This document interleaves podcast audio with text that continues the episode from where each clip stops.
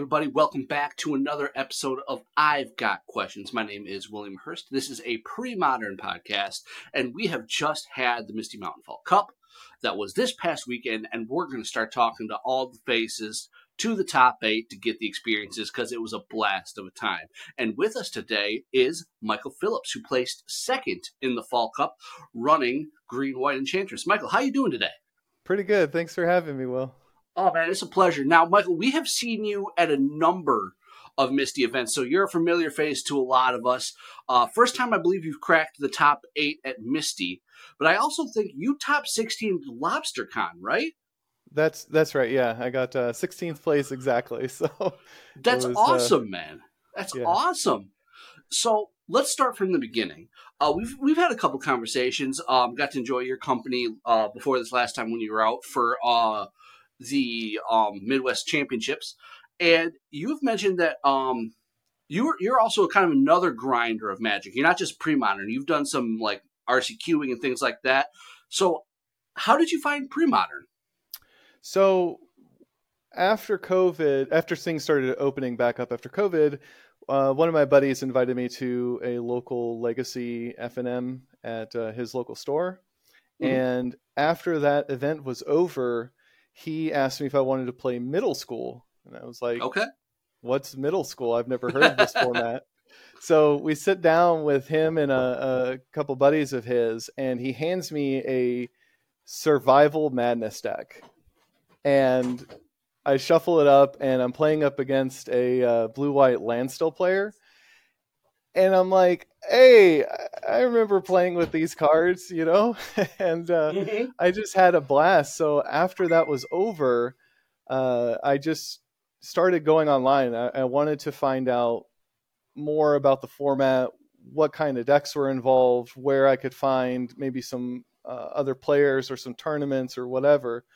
Mm-hmm. And uh, I didn't really come up with a whole lot, um, but while searching for that, I found pre-modern. And okay. what I discovered about pre-modern was that it is a very, very similar format, but it was a different ban list and it didn't have it had the current rules versus middle school that had you know old rules like uh, mm-hmm. damage on the stack or whatever. Yeah. And uh, then I started to dig deeper, and I found the Facebook group, the mm-hmm. online mm-hmm. monthly tournaments. Uh, I started learning that people around the world were playing this. I was like, I could play somebody, you know, across the ocean in a tournament. Mm-hmm. I, I, was like, that was pretty cool. So awesome. Um, yeah, so that's that's pretty much where I discovered pre-modern was digging around for middle school stuff. Absolutely. Well, it's a pleasure to have you. And where I know you from is you are really kind of, at least in my mind, associated with uh, the Minnesota, the Aaron Dix kind of crew. Yourself and one of your uh, compatriots, I'm blanking on his first name, also top aided this event. He was playing Red Panza.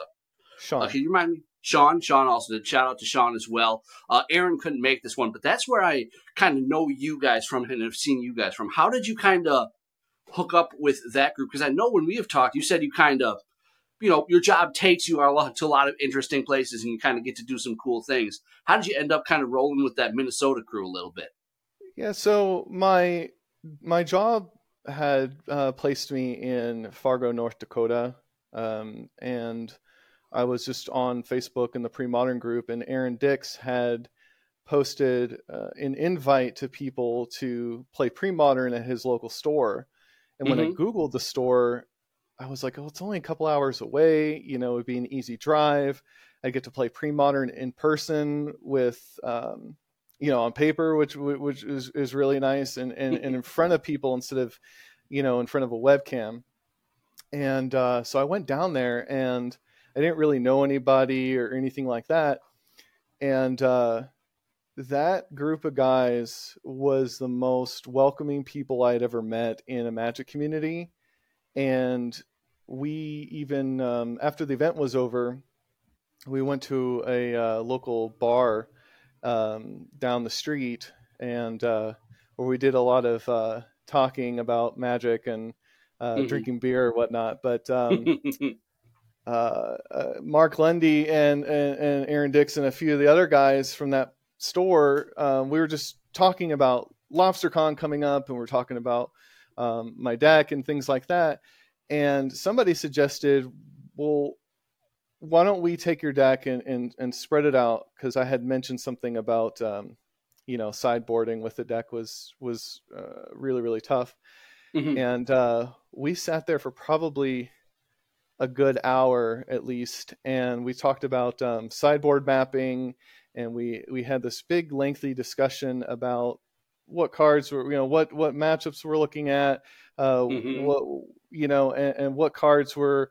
Um, you know overwhelm or underwhelming in, in any particular matchup and they they started talking about sideboard mapping which is not something i really had previously done with decks it's just like oh okay mm-hmm. here's my main deck here's my sideboard off i go right yep. i'll figure it out but they opened uh, that conversation opened me up to a whole new way of thinking about how to prepare a deck for a tournament and okay. also how to sideboard uh, mm-hmm. during the tournament, and um, I, I left there thinking, wow, like these guys just basically they don't know who I am, they've never met me before, but they brought me in and they welcomed me and they gave me a lot of really good advice, and I just thought that was so nice of them mm-hmm. that I, I, I, really couldn't believe it, honestly. I was just like, I want to see these guys again. I want to hang out with these guys again. And mm-hmm. uh, that's you know through them I found out about the Misty Mountain tournament. I was still around the area, so it wasn't too bad of a trip to get there, mm-hmm. and uh, so that was the big driving force of what uh, got me to go to the the Misty Mountain for the first time. That's awesome. Well, it was always a pleasure to have you. So let's let's kind of jump into our deck. You uh, for this event were on um, Green White Enchantress. Uh, for those not familiar, it's a deck that revolves around, obviously, enchantments as the name it describes, but has four Argothian enchantresses, four enchantresses present, so you have a draw engine, and it will eventually kill with uh, the card Words of War. To get there, Opalescence, um, locking people out with uh, Seal of Cleansing, or not Seal of Cleansings, um, Sterling Groves, going to get um, Solitary Confinements, going to get Worship etc. So, how long have you been on Enchantress? Because it is a strategy we see from time to time, but it's not the biggest thing we've seen as of late. And so, what made you jump onto this deck? How long have you been onto it? And um, you just your general impressions of the deck itself.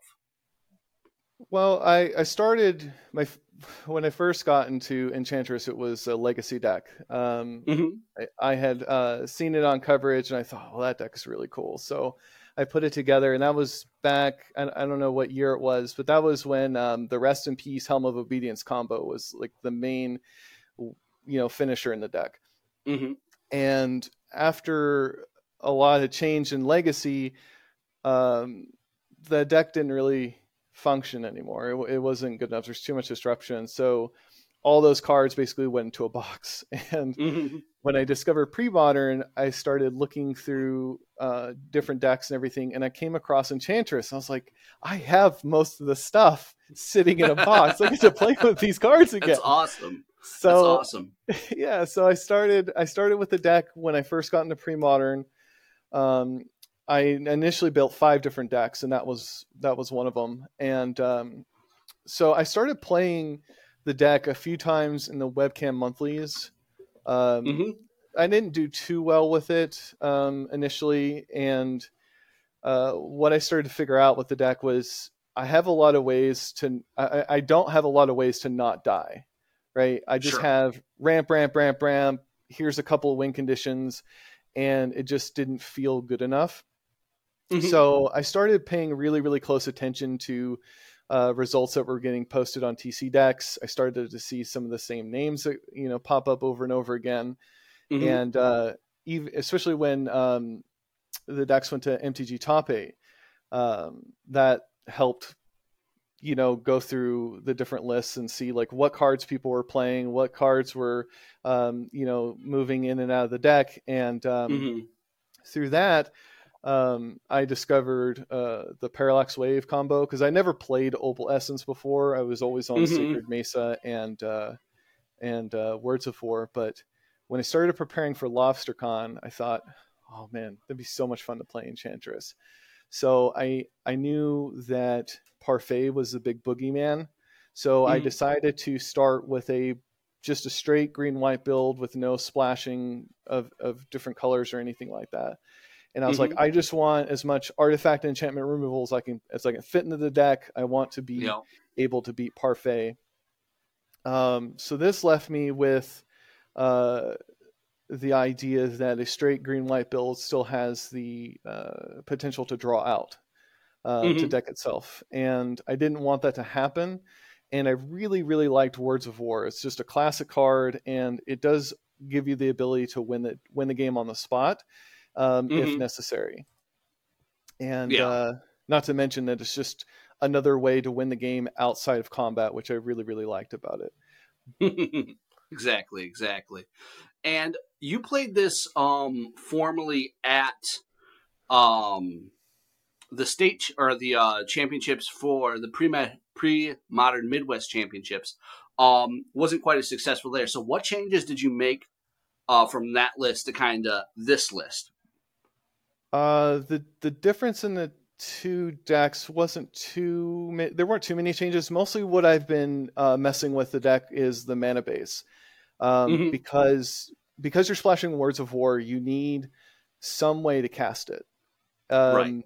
Either and, and, there's two main ways that people have found um, to to to cast word, uh, Words of War, and that's either to play Lotus Petal or Fertile Ground. And mm-hmm. I don't particularly like either one of those cards because I feel like when you when you break down the enchanter stack, there's not a lot of flexibility in the way that it's built right now. Mm-hmm. Um, and some of the different cards and effects that people were shaving to fit in these other cards didn't feel right to me. So I was like, well, right. I want my mana base to be able to cast a Words of War if necessary. Um, mm-hmm. So I started playing around with the idea of having a mountain in the deck, and uh, I played that a few times, and uh, I didn't like the mountain so much because you've already got Serra's Sanctum, so you might right. have a completely functional hand with um, mountain and Serra's Sanctum, and it's like, well, I got to throw this back because you know mm-hmm. these these cards don't cast anything. So yeah. this time around, um, going into the last Misty Mountain, I cut the mountain and uh, I decided um, to add wooded foothills just as mm-hmm. I wanted to keep my mana count high, but right. I also wanted to be able to you know make sure I had that turn one forest for uh, mm-hmm. you know wild growth or an exploration or something. Um, and I thought I might miss it. I thought there might be a time or two where I was just like, "Oh, I, I really, really wish that I had this mountain," but that that never happened. Um, mm-hmm. Um, and so, in order to cast the Words of War, I forgot to mention this is um, I've added City of Brass as mm-hmm. basically my brush land, right? My my mm-hmm. pain land of choice is City of Brass because doing that also gives me the opportunity to play Engineered Plague out of my board. And right since playing LobsterCon, like going into LobsterCon, I was like, I really, really want Engineered Plague because I'm expecting elves and goblins, and that's just mm-hmm. a really good card against them. And since coming away from LobsterCon, I haven't wanted to go away from Engineered Plague yet. So mm. the City of Brasses not only help you cast the Words of War, um, but it also allows you to cast the Engineered Plague out of your sideboard, and it doesn't force you to play things like Lotus Petal or Fertile Ground, which mm-hmm. are basically do nothing cards. Because I feel sure. like most every card in the deck needs to have a purpose, whether mm-hmm. it's I don't die, whether it's stopping uh, a card that your opponent might have that interacts with you, or whether it's just finding your combo pieces and putting them together. Gotcha. So you're definitely looking to less filler and more action. You wanted something distinctly to be being done by the cards instead of cards you draw late that uh, just don't function as well. That that makes a lot of sense to me. So, kind of going through the day, we're going to kind of go through your matches, and we have MTG Melee up, which or Melee or whatever they call it, which is nice because it lets me have all the information in front of me. Um, so it looks like round one you played against Landstill. How was that matchup for you in Enchantress? Looks like you went two one. that matchup has felt favorable a lot of the times, um, especially game ones. Um, they have a lot of cards that just don't do that much against you, um, and Landstill is not a deck that typically wins quickly. So mm-hmm. if you can get through some of their early counter magic, um, then you know the game is going to go long, which you know is is a huge point in your favor.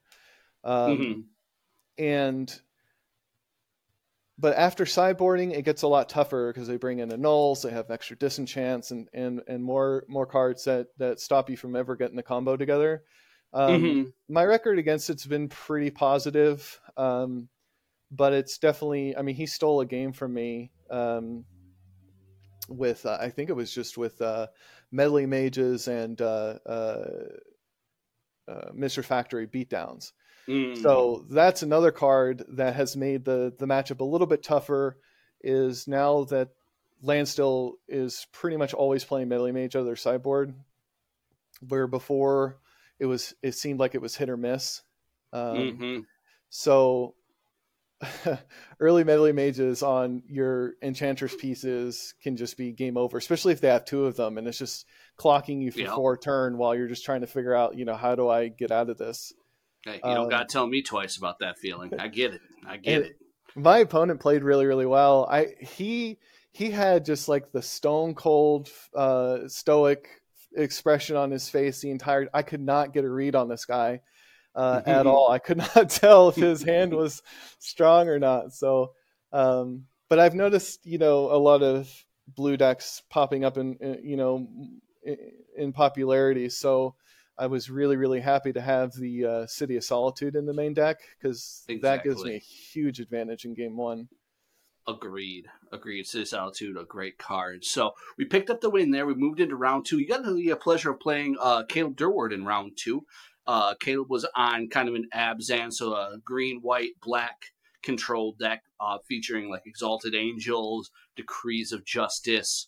Um, looks like you were able to pick up that win, going two and one.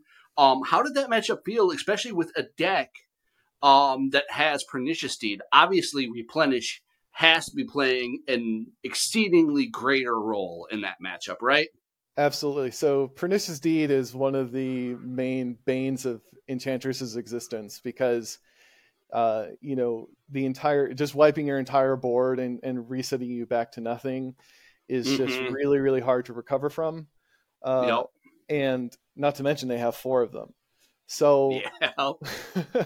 so uh, you know the the thing that I found really interesting about Caleb's deck was he was playing rampant growth, so he's able to get a lot more lands out faster, which means he okay. could pernicious deed for a lot more if need be. Got and um, so replenish is the most important card in that matchup, just because you know once they've wiped your board, you need to be able to, you know, put it all back into play. Um, I remember in one of the sideboarded games, um, I put an Aura Silence out, uh, and it just taxed his mana enough before I was able to get uh, Karmic Justice on the board, mm-hmm. which is probably the single most important enchantment against any Pernicious Deed deck because it essentially it's it's it essentially dares your opponent to either if you wipe my board, you're going to lose every permanent you have. Right. Um, so it, it's basically uh, your your answer to pernicious deed um, mm-hmm. is the replenish and the karmic justice and uh, I, I, I tutor up a, a, karmic justice and put it in play and while I was doing so Caleb uh, was he pulled out his phone and he was already reporting the match. He's just like, he's like, like oh, I didn't. No. He said I didn't want to stop you, but you looked like you were having fun. But I've already reported the match. I was like, okay, yeah, thanks for that. Yeah. he was, uh, he was a great guy. Yeah, he was really good, really really cool guy. Yeah. Awesome. As so, go ahead. Well, that's actually the second time I played him in a in a in a big tournament. There was uh, years ago I played in a legacy event. I was playing Jund, mm-hmm. and it was back when uh, Abrupt Decay and Deathrite Shaman got printed, and we got paired up oh. in an early round. And he was playing elves, and I just punishing fire down every every creature he had. So mm-hmm. it was uh, mm-hmm. really cool to play him again. He's a really really good player, and he's a really really nice guy.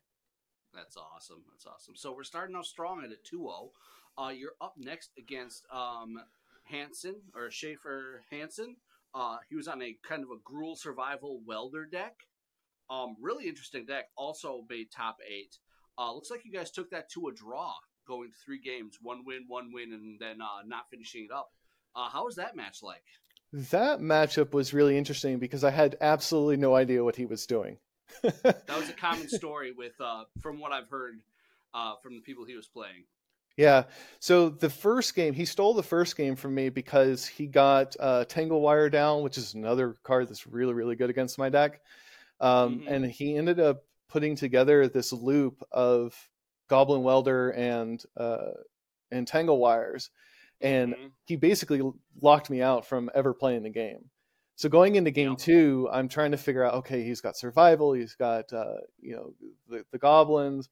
He has uh, you know the Tangle Wire. So uh, it was a really really tough matchup to sideboard for because mm-hmm. I needed to be able to deal with his creatures, but I also needed to deal with his graveyard. I needed to deal with the fact that he's a survival deck and that he mm-hmm. could tangle wire me out of the game. So I felt like um, sideboarding for that kind of matchup was a really, really tough challenge. Um, mm-hmm. We did go to time. Um, I don't remember what the board state looked like at the end on the final turn, but we were. I think I was really close to turning the corner, or I had just turned the corner to a point was, where I, if the game continued, I, I, believe I would have won that match. yeah, no, I was hovering over your shoulder. I remember that one um, as it was one of the last rounds. I believe you guys went to turn it at one point during turns. You laid a karmic justice, and I think he blew it up, or he did something to blow a lot of stuff up. I, believe, so. I believe that's what happened. So um, it did look like, to my memory, that if that were to continue, um, that would have been the case. Karmic Justice doesn't look like a card uh, that uh, Schaefer was really liking to see. Um, so we kind of went we went 201, so we're still looking good. We're still looking great.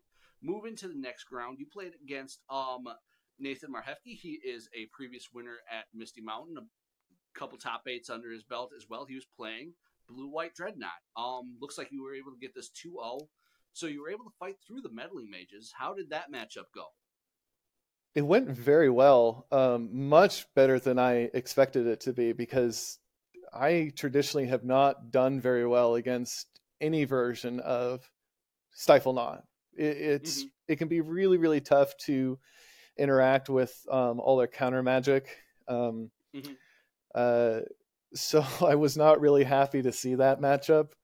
Uh, mm-hmm. Not to mention, I, I, it was it was a camera match, so I was just like, oh, okay, here we go. I finally got a camera match. This is going to be so cool. But now I'm up against Blue White Stiflenought. I'm probably going to lose this game. And um, but I found my City of Solitude really early, and I was able to push that through on the turn after he had tapped really low, and I was um, I can't remember if he countered it or, or no, no, no. What he did was I put the City of Solitude into play, and then he had uh, one mana left open. He cycles out his Dreadnought with uh, Vision Charm. Uh, mm-hmm. And I had enough mana to also play a Seal of uh, the Seal of Cleansing.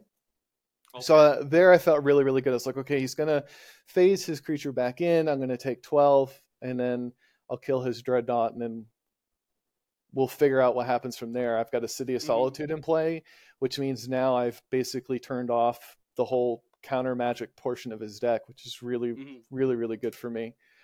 Um, I did not expect to win that matchup, but it did go very, very well.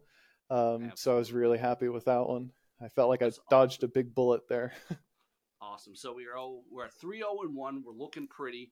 Up next, round five, you're against Ray Smith. Ray was on the Rock. Um, you guys took this to three games, and um, this time the Pernicious Deed and Company looks like they had your number. Uh, do you have any recollections about uh, that matchup? Yeah. So uh, one game was he natural ordered for Verdant Force. So I was like, okay, cool. He's on the natural order version. I hadn't actually played against that version before. So it's really, mm-hmm. really cool to see that in action. Um, then one of the sideboarded games, he makes a stone cold read on my hand. Uh, he he he shows a uh, a, um, a blind cabal therapy, and he names Enchantress's presence, which was my only Enchantress effect that I had in my hand. Oh. Uh, so it was a it was a perfect blind call. Um, then he mm-hmm. natural ordered, um, and he ended up getting Multani. Oh, and my hand was low at that point. Um, he only had a couple of cards in hand. I was like, okay, I, th- I think I can find a way out of this. Um, but every turn, the Multani grew bigger and bigger and bigger, and yeah. I just I end up drawing land, land, land, land. so mm-hmm. where I really, really needed to find some way to protect my life total or find like a solitary confinement or worship or mm-hmm. something that would, you know, help me not lose basically um, he ended up with uh, just growing the multani and I, I couldn't kill i had Swords of Plowshares in my hand i couldn't touch it it was just the perfect card uh, mm-hmm. to get against me wow. so he played he played that really really well. I was i was really impressed. Ray's a great guy also top eight at the event so that's awesome to see. Uh, so we go into round number six. You are three one and one. And uh, well we got paired together. I was paired um as the only four, or as the only, was it? The only, only four one who could not draw in. So we were paired against each other. I was on stasis, and uh, well, you were pretty nervous about the matchup. You did not think it was going to go well. Um, what what were your uh, thoughts about the matchup as we played? It's on camera. Uh, tell them about it. So going into the matchup, you're right. I was not excited to play. I mean, I was excited to play you, but mm-hmm. you know, knowing that you were on stasis was, I, I knew I was gonna, it was gonna be in for a tough time. Um, the thing about stasis is, if you can catch me on a turn where I've, you know, maybe played a bunch of enchantments or something, or I've I've tapped really low, it's really really hard for me to recover from because um, you essentially will never give me another untap phase. Mm-hmm. And after uh, you know after that you're the game is going to draw out for a whole bunch of turns uh, which mm-hmm. means basically you're just going to have counterspell after counterspell after counterspell in your hand mm-hmm. so on the turn where i finally find something like a seal of cleansing or some way to try and get out from underneath the stasis it becomes really really difficult to um, to to punch something through your counter magic so um, luckily, I was able to get uh, again City of Solitude was kind of an MVP mm-hmm. card of this uh, of this tournament.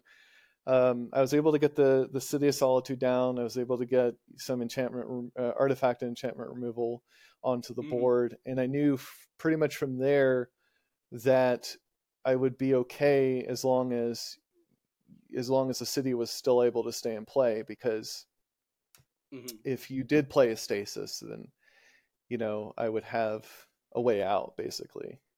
Absolutely. So and you and you played it very well. Um, you had all the pieces you needed. Um, almost right off the bat. Um, could I, I probably could have kept better hands, but you did it. Um, so you move on to the top eight, which is awesome.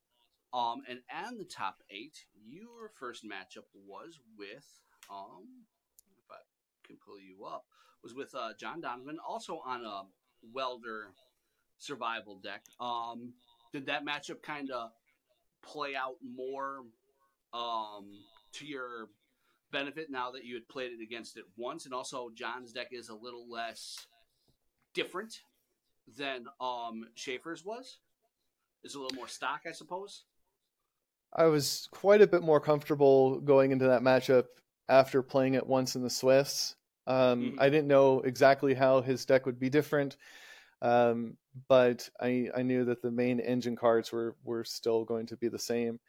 Um, the, the, the only significant thing I really remember is I ended up finding a ground seal in, uh, in one of our sideboarded games.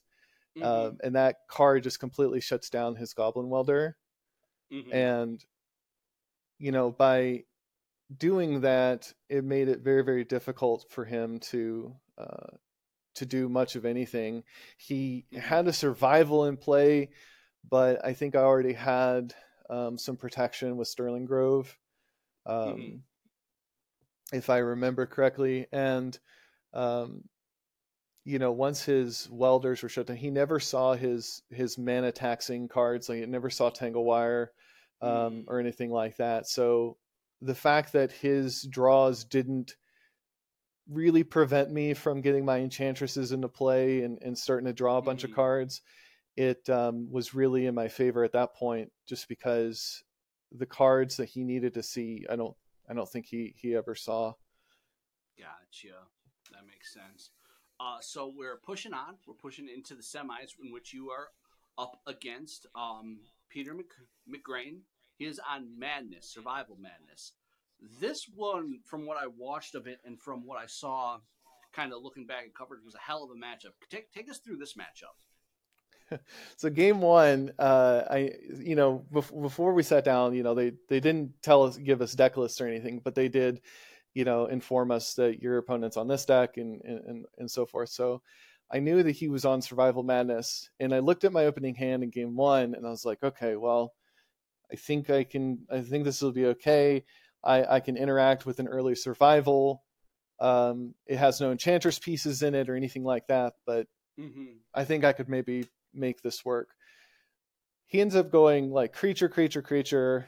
Uh, he dazes my enchantress's presence, and then he dazed something else. I forget what it was now off the top of my head, but I mean, he basically went creature daze, creature daze, creature, and my hand was not really equipped to deal with that. He never even played a survival, and I was just mm-hmm. like, okay, going into game two, um, I kept a much more um, consistent hand of uh, mm-hmm. I had uh, enchantresses in it and, and, things like that. So I was like, okay, well, um, it's I've never played against a survival madness version before, mm-hmm. but I have my own um, madness deck at, at home and there have been times when i've just sat at the kitchen table and i've played madness versus enchantress and um, i felt like the matchup was pretty well in my favor mm-hmm. because they don't have a lot of removal and a lot of mm-hmm. uh, ways to interact um,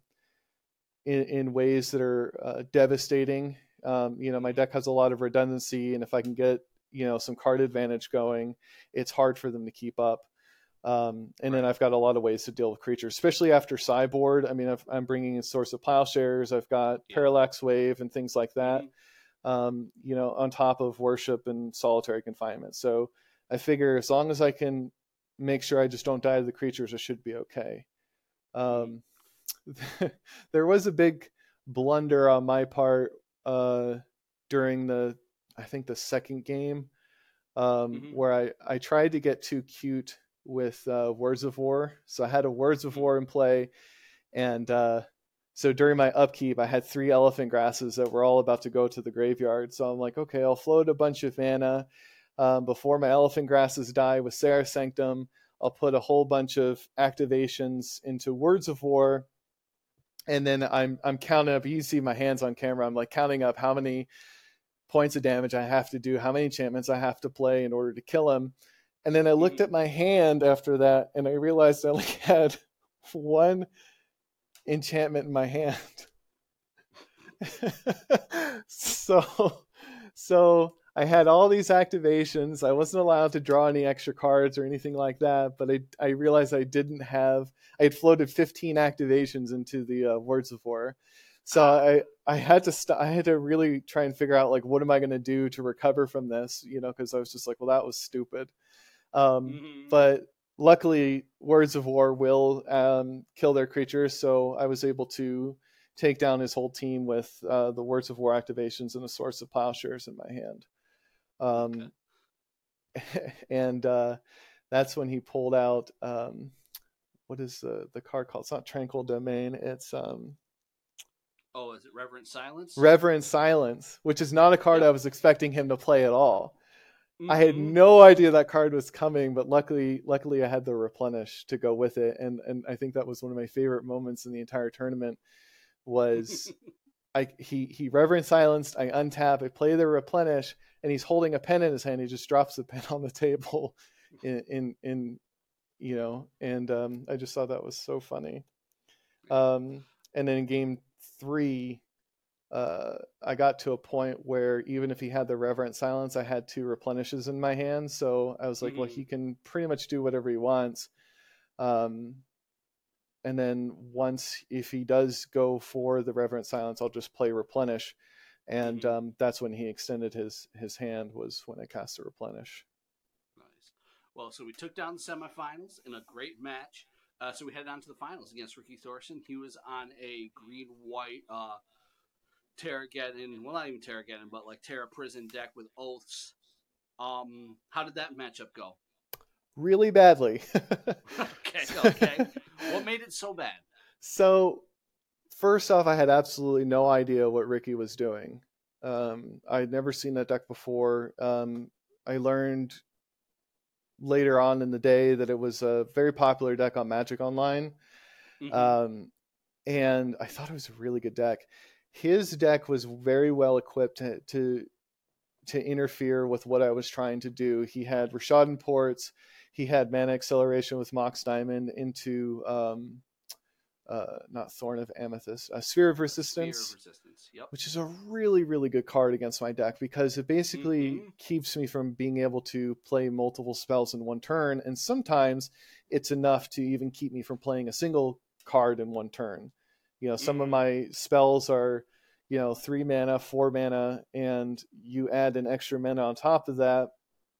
And, you know, it, it can be really hard to put anything into play on top of that, he was playing four copy or eight copies of a land destruction spell, which makes having uh, enchantments on your lands really, really bad. so, yeah, yes, so, I mean, everything that he did was basically a way to prevent me from playing the game. And mm-hmm. I think that's one of the best ways to attack Enchantress is to attack its mana development and its mana base.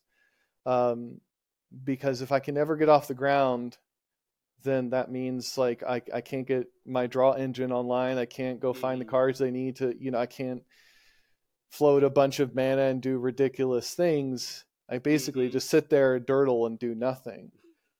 Um, yeah. So we we ended up taking it to three games. Um, I won game one, um, but game two and game three, he just he had multiple spheres, he had multiple Rishadan ports, mm-hmm. and um, that was he played really really tightly and really really well. Um, if I could go back and do it again, I think what I would have done is board out my wild growth, which is not something I typically think of or really really try to do a lot. But mm-hmm getting a land with a wild growth on it blown up by a, a what was it winter's grasp i think um, was just really really devastating and um, after the match was over you know i congratulated him and everything um, and he was like did you bring in city of solitude against me and i was like no i didn't see any islands from you so he's like you know that would turn off my Rishadan ports, right? Like it would stop me from being able to Rishadan port you and your upkeep. I was like, oh my god, I didn't even think of that. So, so that's City is a great card. so that's one of the things I absolutely love about this deck is like you know I've played it a lot and I've been playing it for a while, but there's still many functions of some of these cards that are just you know I'm still learning things about the deck. You know I'm still learning like the you know you think typically think of City of Solitude for example as a card that turns off their counter as Well, guess what? It mm-hmm. also turns off their Rishadan ports. And I was like, well, yeah, that might have been a game changer. So it very well definitely could have been. But uh, that's the great thing about pre-modern with a lot of these decks is you get to play it, you get to learn new things, new interactions, and from what I can tell, you're making great strides uh, with Enchantress. I assume you're going to keep up with the deck. It seems like it's right up your alley.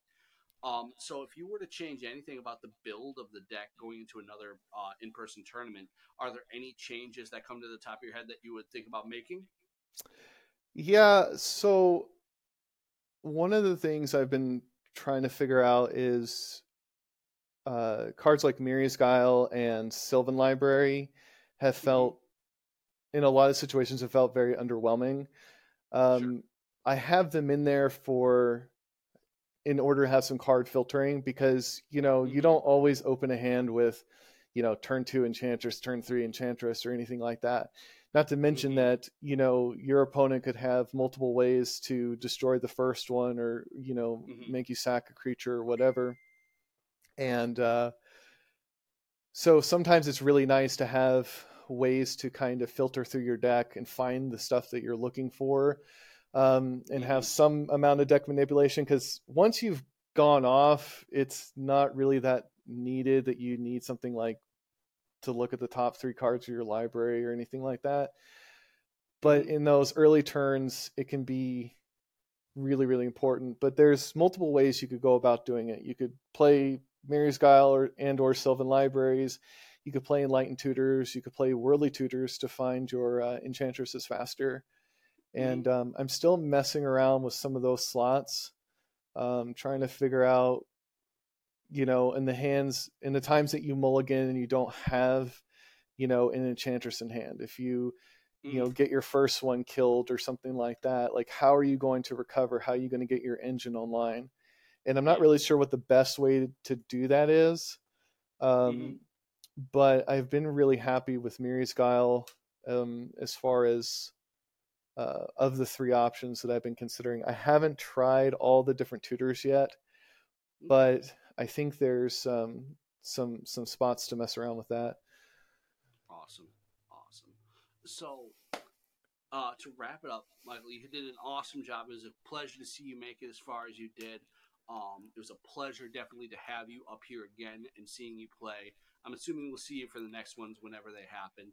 But uh, before we let you go for the day, uh, we always have three questions here. Kind of sent them to you before, so we're going to start with the first one. In your opinion, what is the most overrated card in pre-modern? This is a tough one, but I I think I have to go with Tormod's Crypt. I'm oh. never happy to have that card in my sideboard. I always feel like if I don't put this in my sideboard, uh, then I'm going to run into something where I wish I had it. Now, mm-hmm. granted, in certain matchups, is a card that you're absolutely happy to have, but so mm-hmm. many times that I've put Tormod's Crypt in a sideboard, I'm just like, I don't need this card. I don't want this card. I, you know, feel like I wasted two sideboard slots. I think yeah. it's still important to have graveyard interaction. Um, mm-hmm but I think that um, the way that decks are operating these days, that Phyrexian Furnace is just strictly better. Um, gotcha. A lot of the time, um, there's not many games where I've played where I've brought in a Tormod's Crypt and wiped out their graveyard and been like, "Oh look, the game's over because I got rid of your graveyard or anything." But it's a really good card against me, so you know, deck playing replenish there have been times yeah. when I've been uh, pernicious deeded, wiped my whole board, um, and then the uh, activated Tormod's Crypt right afterwards, and just I, I lost my, my, you know my ability to replenish. So it, yeah. it is. I think it's still a card that you want to consider. I'm not saying it's you know terrible or anything, but it's just I'm never happy to play it. so gotcha, gotcha. Uh, so, what is the most underrated card in pre-modern, in your opinion? So, I think that a um, a card called Lat-Nam's Legacy has a lot of potential in this format. Um, I like that. So, I've been playing. I, I also play a lot of uh, Blue White Landstill, and mm-hmm. um, one of the cards in that deck I've never really been happy with is Fact or Fiction. Um, mm-hmm. So I thought, well, we don't get brainstorm in this format. Um, but is there anything that's like it? So I, I came across Lat-Nam's Legacy mm-hmm. and I started messing around with it. And what I found was that it was a really, really, it felt like a really good card in Landstill because you'll open these hands, you'll have like planes, factory, I'm, I'm sorry, uh, uh, like Island Factory, uh, Dust Bowl, or something like that. And you're like, well, I've got mm-hmm. Counterspell in my hand, or I need to find white mana for Swords of Plowshares, or whatever. But I have a. Decree of Justice in my opening hand. Like, I'm never casting this card anytime soon, right? So, yeah. being able to go at the end of your opponent's turn, tap two mana, shuffle in a card that you don't plan on casting till the late game, and then getting three draws on the, your, on your next turn to find another colored mana source or something like that felt really really good. Um, I don't think it like breaks the deck open or anything like that, but I think that there's a lot of potential in that card. I don't know if Landstill is necessarily the best shell for it, or if it's mm-hmm. even that it's better than some of the other options that are available in the format.